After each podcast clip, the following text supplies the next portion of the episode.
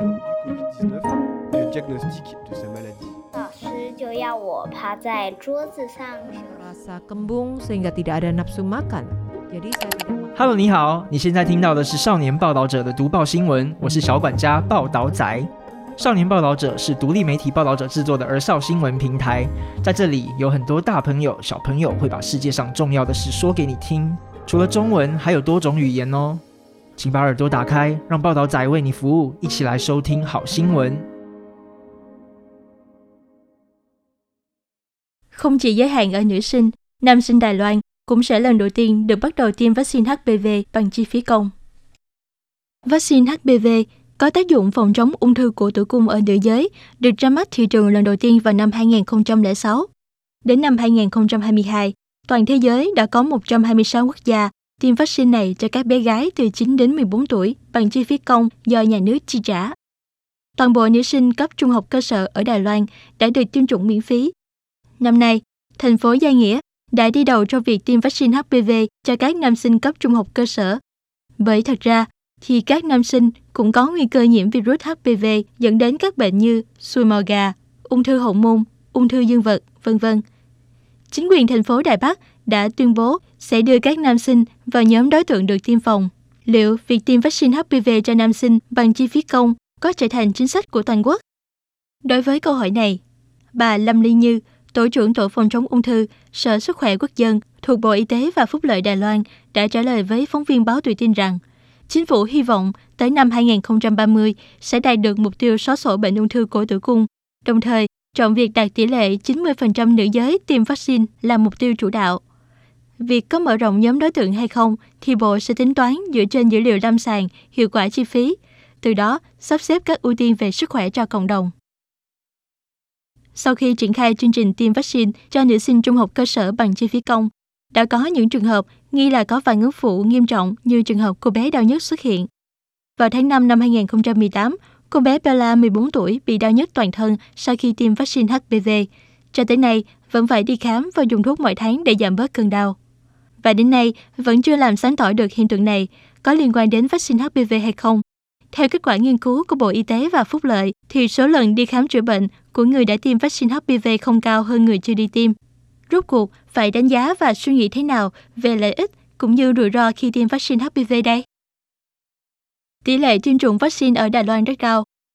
Trên 80% nam sinh trung học cơ sở ở thành phố Gia Nghĩa lựa chọn tiêm vaccine. Năm nay, thành phố Gia Nghĩa đi đầu trong việc thúc đẩy tiêm vaccine HPV cho nam sinh trung học cơ sở bằng chi phí công. Tỷ lệ tham gia tiêm chủng lên đến 80%. Căn cứ vào thống kê cho đến cuối tháng 4 của Cục Y tế thành phố Gia Nghĩa, số lượng nam sinh trung học cơ sở năm nay khoảng hơn 1.400 người. Tỷ lệ tiêm vaccine là 81%. Bên cạnh đó, số lượng nữ sinh trung học cơ sở năm nay là khoảng 1.300 người, tỷ lệ tiêm vaccine là 95%. Do virus HPV thường truyền qua đường tình dục, nên Tổ chức Y tế Thế giới WHO khuyến cáo nên tiêm vaccine cho bé gái từ 9 đến 14 tuổi. Bởi đại đa số các em ở độ tuổi này chưa có hành vi tình dục nên sẽ thu được kết quả tốt hơn. Từ tháng 12 năm 2018, Sở Sức khỏe Quốc dân đã đẩy mạnh việc tiêm vaccine HPV bằng chi phí công cho nữ sinh trung học cơ sở. Do đó, tỷ lệ tiêm chủng cũng tiếp tục tăng. Bà Trần Tú Hy, giáo sư khoa y tế công cộng trường Đại học Đài Loan cho biết rằng, có thể nói tỷ lệ tiêm vaccine HPV hiện nay đang rất cao. Xét về lợi ích các nhóm và lợi ích cộng đồng, thì việc tiêm vaccine HPV giúp tránh truyền nhiễm các bệnh u nhú ở người, từ đó giảm xác suất mắc các bệnh như ung thư cổ tử cung. Xét về việc diệt tận gốc các loại bệnh, thì việc tiêm chủng bằng chi phí công là hướng đi bắt buộc. Cũng giống như trước đây, khi Đài Loan thúc đẩy việc tiêm chủng để diệt tận gốc bệnh bại liệt, cũng như đẩy mạnh chính sách tiêm phòng viêm gan B miễn phí, nhằm hy vọng loại bỏ được căn bệnh quốc gia viêm gan B, thì vaccine đã đóng một vai trò vô cùng quan trọng. Tuy nhiên, bà Trần Tú Hy cho rằng, việc đảm bảo sức khỏe cộng đồng và tôn trọng quyết định của từng cá nhân đều quan trọng như nhau. Người dân Đài Loan quen với việc tiêm chủng.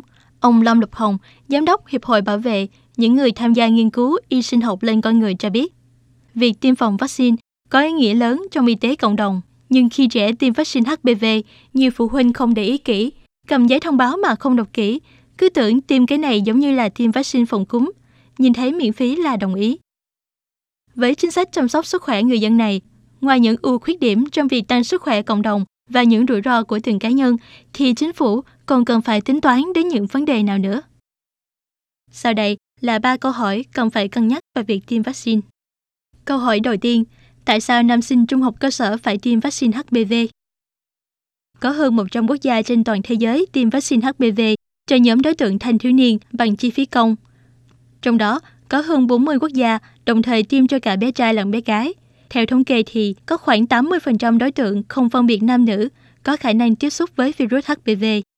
Trong đó, nếu người nam bị nhiễm virus HPV thì rất có khả năng bị ung thư vòm họng, ung thư dương vật, ung thư hậu môn. Tiêm vaccine HPV cho cả đối tượng nam và nữ mới là cách bảo vệ hoàn chỉnh nhất. Ông Trần Dục, Chủ tịch Hiệp hội Y tế về Nam khoa và Y học tình dục ở Đài Loan phân tích, trên toàn thế giới, nếu 80% nữ giới tiêm vaccine HPV thì cũng chỉ chiếm 1 phần tư dân số trên toàn thế giới. Nếu có 80% cả nam và nữ đều tiêm vaccine HPV thì sẽ giảm mức độ truyền nhiễm của virus HPV nhiều hơn.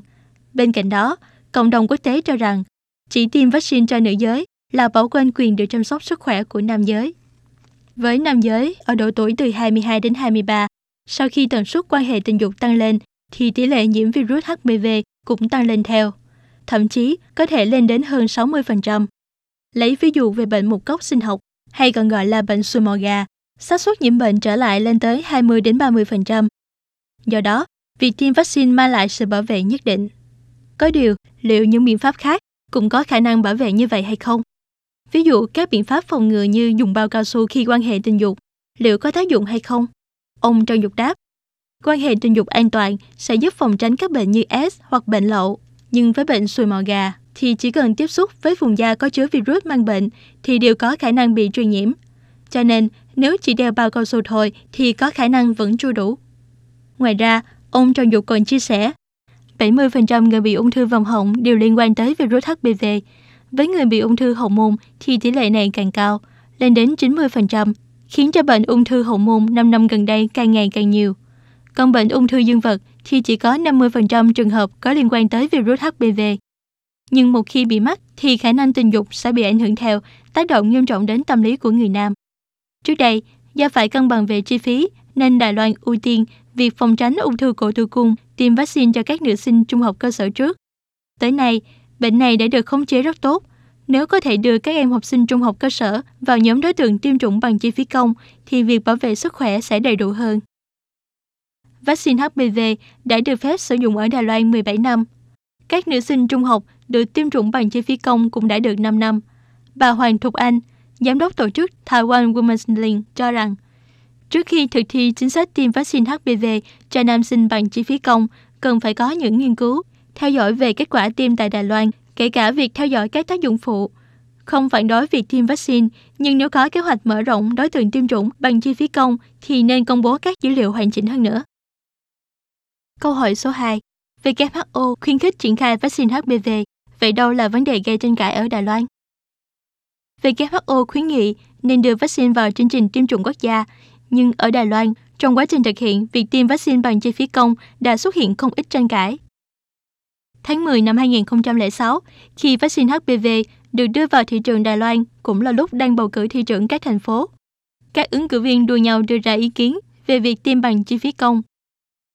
Năm 2012, Cục Sức khỏe Quốc dân, nay đổi thành Sở Sức khỏe Quốc dân, đã lập ngân sách cho vaccine HPV trong quỹ vaccine quốc gia – tiến hành tiêm miễn phí với nữ sinh trung học cơ sở ở vùng sâu, vùng xa và ở những gia đình thu nhập thấp, nhưng lại chưa đưa ra thảo luận trong cuộc họp tư vấn phòng ngừa bệnh truyền nhiễm của tổ tiêm chủng.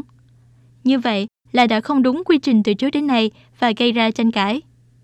Năm 2018, Sở Sức khỏe Quốc dân mở rộng phạm vi cho tất cả các nữ sinh trung học cơ sở được tiêm vaccine miễn phí. Tỷ lệ mắc bệnh ung thư cổ tử cung và tỷ lệ tử vong do bệnh này đã giảm. Nhưng ngân sách vẫn rót cho chương trình tiêm vaccine HPV thay vì đầu tư vào việc phòng chống ung thư vú, một căn bệnh có tỷ lệ tử vong ngày càng tăng, hoặc đầu tư cho việc tầm soát bệnh ung thư đại tràng. Điều này cũng gây tranh cãi về việc có hay không việc đầu tư không hợp lý nguồn lực cho việc phòng chống bệnh ung thư ở nữ giới. Tổ chức Y tế Thế giới đã đưa việc loại bỏ ung thư cổ tử cung thành mục tiêu toàn cầu, tuyên bố tới năm 2030 sẽ đạt mức cứ trên 100.000 phụ nữ chỉ có 4 người có khả năng bị bệnh này, đồng thời đưa ra mục tiêu 90-70-90. tức là 90% nữ giới dưới 15 tuổi được tiêm vaccine HPV, 70% nữ giới được khám sàng lọc với độ chính xác cao ít nhất 2 lần trước khi bước vào tuổi 35 hoặc 45. 90% nữ giới tích cực điều trị ở giai đoạn tiền ung thư và quản lý các trường hợp bệnh nhân ung thư bị di căn.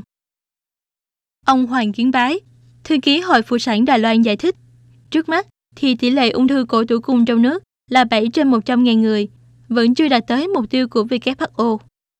Bệnh ung thư cổ tử cung còn có một cách xét nghiệm vừa kinh tế là hiệu quả, đó là làm xét nghiệm phiến đồ âm đạo. Đài Loan cũng đang gắn sức tuyên truyền, thúc đẩy phương pháp xét nghiệm này và đạt được thành công nhất định. Căn cứ vào thống kê của Sở Sức khỏe, khoảng 70% nữ giới trưởng thành làm xét nghiệm phiến đồ âm đạo 3 năm một lần. Về tổng thể mà nói, thì việc tỷ lệ ung thư cổ tử cung ở Đài Loan giảm xuống có liên quan mật thiết tới việc làm xét nghiệm này. Tuy vậy, theo ông Trần Trinh Thụy, bác sĩ điều trị cấp cao khoa phụ khoa và ung thư của bệnh viện Mackay, Đài Bắc, thì khi tỷ lệ ung thư của tử cung giảm xuống tới một mức nào đó thì sẽ rất khó để giảm xuống tiếp. Nguyên nhân là do lúc nào cũng có người không chịu làm xét nghiệm tầm soát. Có rất nhiều phụ nữ cứ nghe thấy phải làm phiến đồ âm đạo là động lực đi xét nghiệm tầm soát đã giảm đi rất nhiều. Rồi có những người bận tới mức quên cả hẹn làm xét nghiệm. Bác sĩ Trần Trinh Thụy cho biết, nếu lấy việc trị tận gốc là mục tiêu, thì vaccine HPV là một trong những phương pháp khả thi.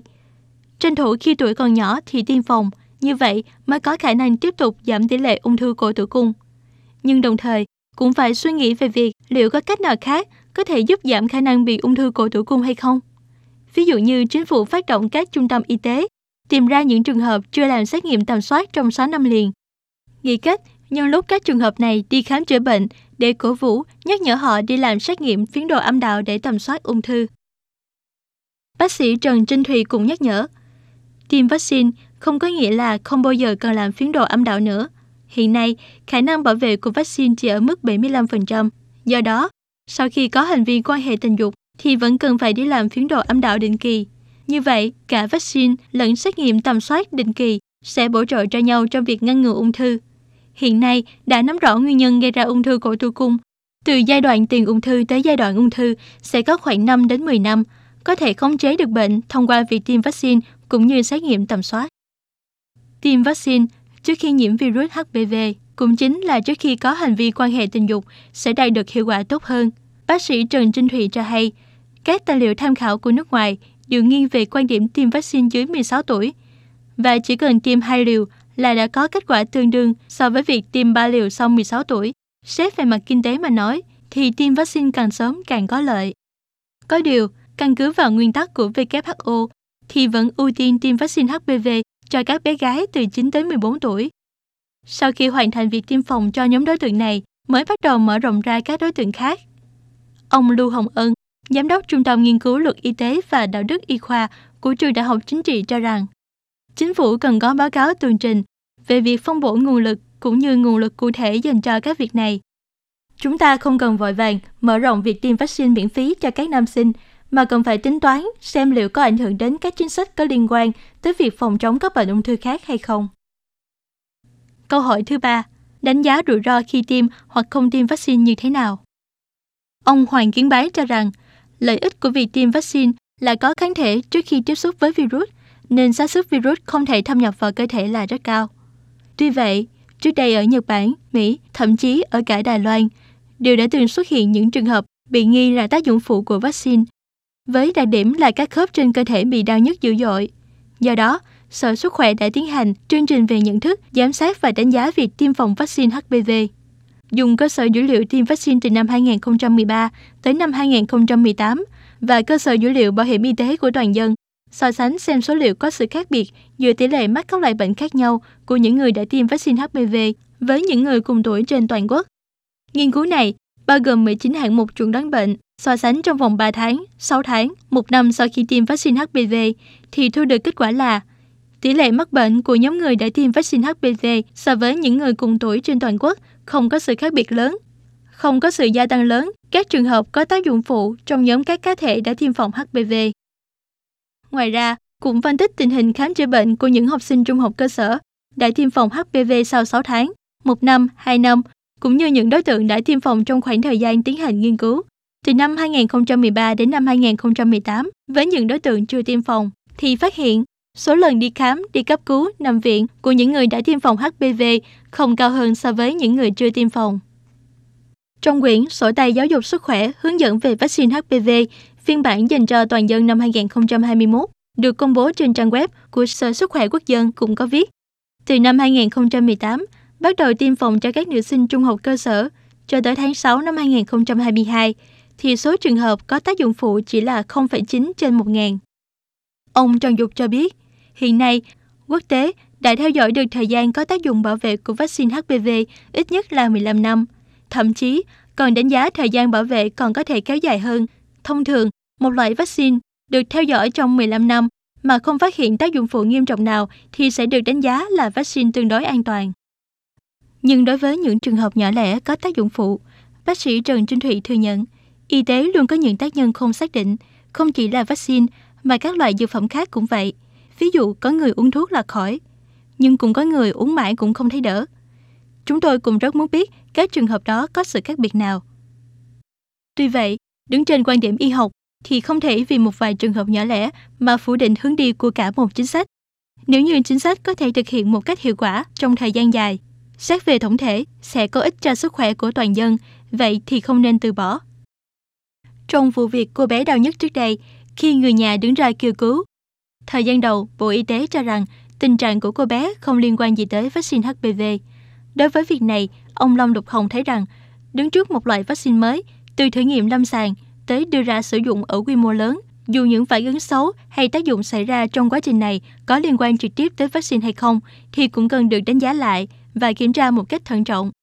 Kết quả, dù là phải hay không phải, thì chính phủ cũng nên đối mặt với tinh thần nghiên cứu khoa học hơn một chút. Dù kết quả khám nghiệm khẳng định không có tác dụng phụ, đây cũng là một câu trả lời. Tất nhiên, trước khi bắt đầu tiêm phòng cho các nam sinh trung học cơ sở thì cần phải làm rõ điều này.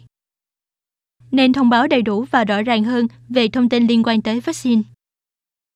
Ông Lưu Hồng Ân cho biết, mọi người thường không quan tâm tới những tác dụng phụ thường gặp có biểu hiện nhẹ. Nhưng với những tác dụng phụ hiếm gặp lại nghiêm trọng thì cần phải được coi trọng. Phụ huynh và học sinh phải được phổ biến và giải thích giữa việc chịu rủi ro mắc bệnh với việc chịu rủi ro sau khi lựa chọn tiêm vaccine nhằm tránh bị mắc bệnh cái nào đáng hơn. Ông Lưu Hồng Ân lấy một ví dụ về vaccine phòng COVID-19 để giải thích kỹ hơn. Như khi dịch bệnh COVID-19 bùng phát, tỷ lệ truyền nhiễm vô cùng cao, mọi người sẽ cân nhắc lợi ích của việc tiêm vaccine lớn hơn những bất lợi. Đây chính là đo lường rủi ro. Ông Lâm Lục Hồng cũng bổ sung thêm, vaccine COVID-19 hay vaccine cảm cúm đều là những vaccine phòng chống những bệnh có nguy cơ truyền nhiễm cao, còn vaccine HPV dùng để đánh lại các loại bệnh tật trong tương lai. Hơn nữa, có một khoảng thời gian dài từ lúc tiêm vaccine khi đang học trung học cơ sở cho tới lúc những đối tượng này có hành vi quan hệ tình dục thường xuyên. Vậy thì hiệu quả bảo vệ của vaccine trong thời gian đó như thế nào? Trả lời câu hỏi này, ông Trần Dục cho biết, hiện nay quốc tế đã theo dõi được vaccine HPV có thời gian bảo vệ là 15 năm, thậm chí đánh giá thời gian bảo vệ của nó còn có thể kéo dài hơn. Tuy nhiên, ông Lâm Lục Hồng, người đã cống hiến cho việc bảo vệ và thúc đẩy cho việc bảo vệ quyền lợi cũng như lợi ích của các đối tượng tham gia nghiên cứu y học trong nhiều năm lại cho rằng dù vaccine có tác dụng hay không thì cũng nên nói rõ mặt tốt và mặt xấu để phụ huynh và học sinh hiểu rõ hơn rồi mới quyết định. Đặc biệt, chính phủ cũng nên cung cấp các tài liệu và số liệu tiêm vaccine thực tế trên diện tích rộng thay vì các dữ liệu nghiên cứu lâm sàng như trước đây. Như vậy thì mới có giá trị tham khảo. Ông Long Lục Hồng còn chỉ ra, thời gian vaccine HPV có mặt trên thị trường chưa đến 20 năm là một loại vaccine tương đối mới. Hơn nữa, trước đây, trong nước cũng như nước ngoài cũng xuất hiện trường hợp tương tự như cô bé đau nhất. Do đó, khi chính sách mở rộng đối tượng tiêm chủng tới các nam sinh trường trung học cơ sở, thì chính phủ phải cần làm rõ những khúc mắc trước kia, hoặc cần phải phổ biến cho phụ huynh và học sinh hiểu được sự cần thiết của việc tiêm phòng. Đây là nội dung đáng được quan tâm, nhưng trên thực tế, hiện nay thái độ của chính phủ với loại vaccine mới này cũng không khác gì với các loại vaccine cũ cả. Điều này khiến người dân rất lo lắng. Báo Tuổi Tin đã phỏng vấn rất nhiều các bạn học sinh tiểu học, trung học cơ sở, thì không ít các bạn học sinh cũng như phụ huynh đều đón nhận việc tiêm chủng miễn phí, nhưng cũng thổ lộ trong quá trình tìm hiểu, không nhận được thông tin chi tiết về vaccine HPV hoặc các phương án tuyên truyền không phải là những kênh mà các bạn thanh thiếu niên hay tiếp cận. Do đó, nhiều bạn học sinh tuy đã tiêm phòng nhưng vẫn còn mơ hồ về sức bảo vệ cũng như tác dụng của vaccine. Có thể thấy, vẫn có thể cải tiến thêm trong công tác tuyên truyền cũng như trong việc cung cấp thông tin.